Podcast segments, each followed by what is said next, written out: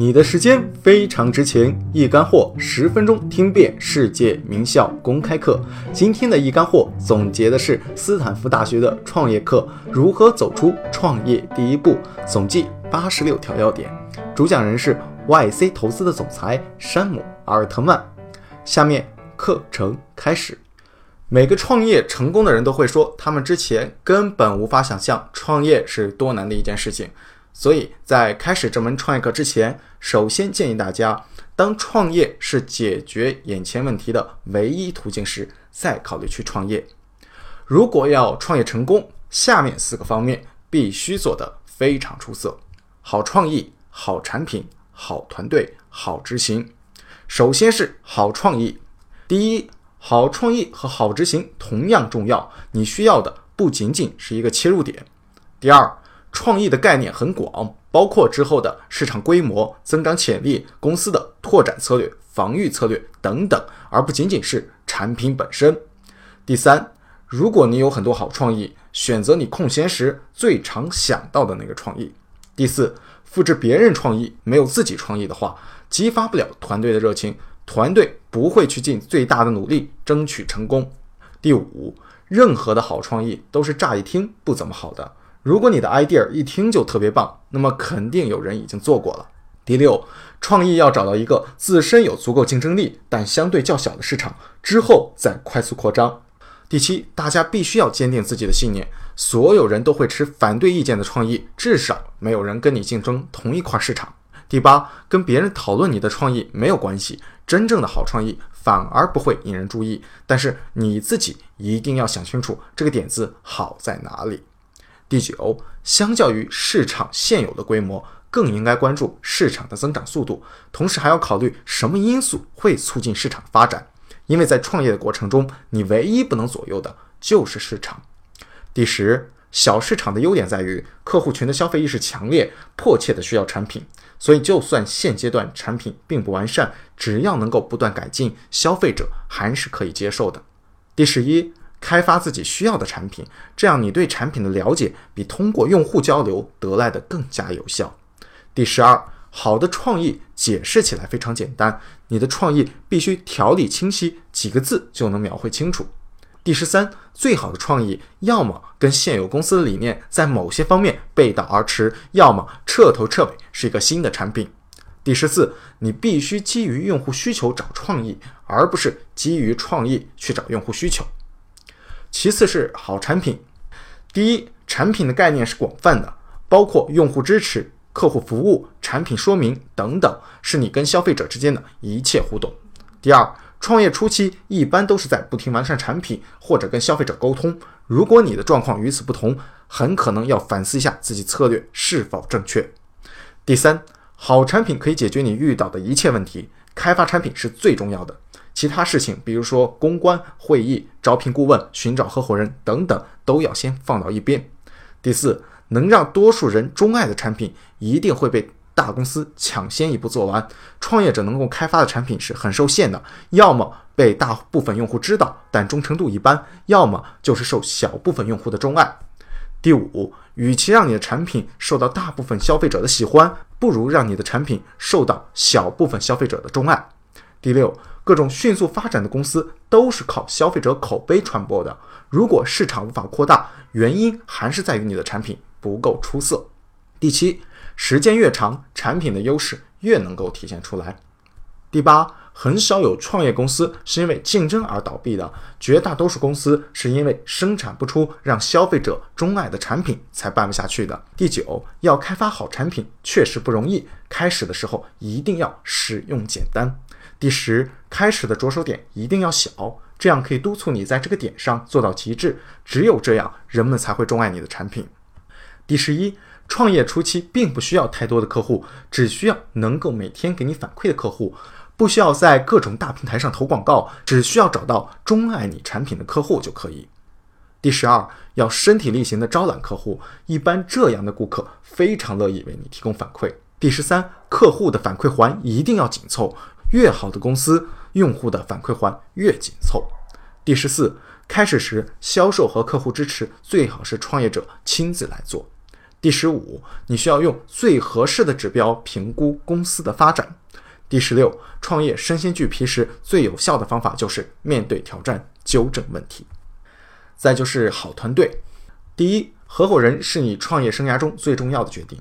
创业公司很早就失败的最重要的原因就是合伙人矛盾。第二，招聘时大费周章，而选择合伙人时却匆忙随便，是本末倒置的。在合伙人见面会上寻找一个并不了解的合伙人是极其可笑的事情。第三，随机选择一名合伙人，或者选择一名你认识不久的人，选择一名不是你朋友的人，出现问题时，合作关系通常会以失败而告终。第四，找到合伙人最好的方法就是在大学里面找。如果已经毕业，可以选择一家有意思的公司上班来寻找。第五，找一个志同道合的合伙人比没有要好。没有合伙人也比随随便便去找一个合伙人要好。第六，比起某个领域的专家，你更需要的是时刻进步、发现问题、解决问题的人。第七，你的合伙人必须和你认识了一段时间，最好是很多很多年。这一点在早期的招聘也非常适用。第八，你还需要一个坚强冷静的合伙人，尤其是如果你觉得你自己并不是这样的人的时候。第九，如果你不是专业人士，你就需要认真的寻找一个技术合伙人。第十，两个或者三个人是最佳的创始团队。第十一，尽量不要雇佣人，你应该为雇佣少量的员工而能把工作做好而感到自豪。第十二，公司的前五个人中，一旦有平庸的人，会把整个公司的文化造成致命的伤害。第十三，如果门槛足够高，慢速雇佣，并且确定每个人把工作作为使命，他们会觉得他们是公司的开山人。第十四，创业者总是低估招聘的难度，最优秀的人，他们的选择也是最多的。这就是为什么要先有好产品的另一个原因。让优秀的人知道他们加入的是一家即将飞黄腾达的公司。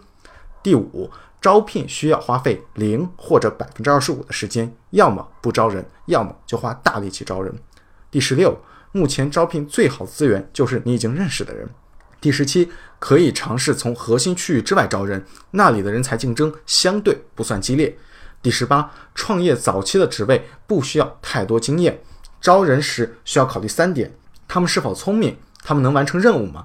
我愿意花许多时间和他们在一起吗？最理想的状态是招曾经共事过的人。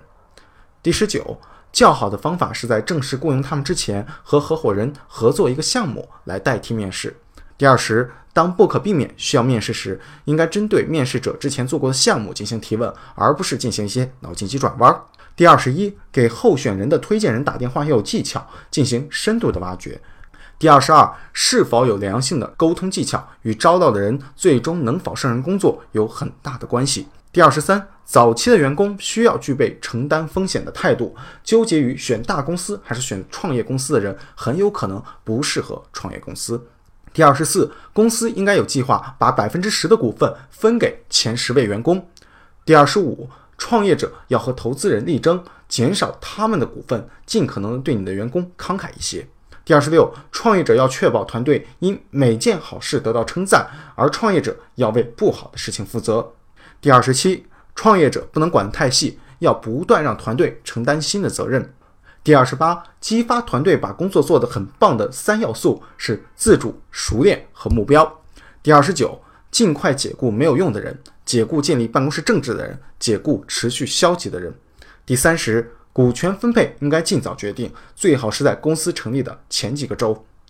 第三十一，股权分配应该近乎平均。如果你不想给你的合伙人相等的股份份额，你要好好考虑一下，是否想继续把他们当做合伙人来看待。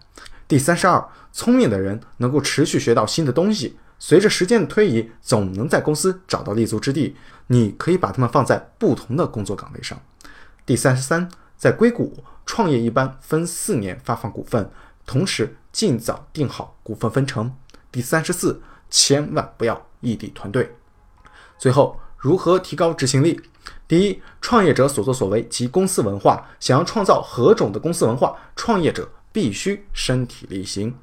第二，创业公司中 CEO 的工作主要是五件事情：制定目标、筹措资金、向所有利益相关群体宣传公司、招聘和管理团队、确定执行标准。第三，创业公司必须弄清楚每天最重要的两三件事，然后只做这两三件最重要的事。第四，执行技巧是要常说不，一百次中有九十七次你都要说不。第五，创业者需要设定目标，并且不断重复这些目标，以此让公司变得专注。第六，增长和驱动力是创业公司赖以生存的基础。第七，不要过分关注网页排名，提高网页排名很容易，并且会让你感觉自我良好。第八，必须要保持高强度的工作，这是成为 CEO 或者创业者所必须的要求。第九，快速行动很容易，达到质量标准很容易，但同时做到两样非常难，而创业者必须要同时做到两样。第十，你需要创建一种文化，让员工对每件事都有高质量的标准，并且快速行动。第十一，犹豫不决是创业的杀手。平庸的创业者花很多时间讨论了不起的计划，但他们从来不果断的执行。第十二，预测创业者是否成功的关键指标就在于每次交流都能够有新的进展。第十三，紧急情况下不要犹豫，快上飞机。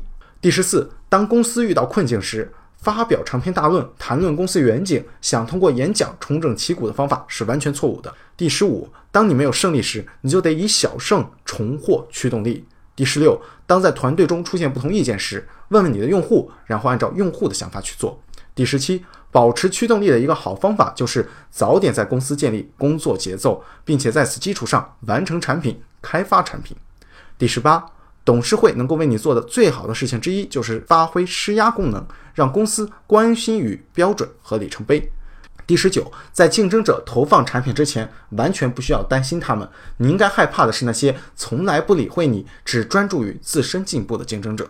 第二十，不要让公司因为竞争者和媒体而感到沮丧。新闻稿比代码好写，也比制作一件伟大的产品更容易。本节课到此结束，下节课继续为你带来斯坦福大学的创业课——创业前的工作准备。听课虽易，讲课不易。欢迎关注微信公众号“易听课”，一六年关注可以免费获得 VIP 听课资格。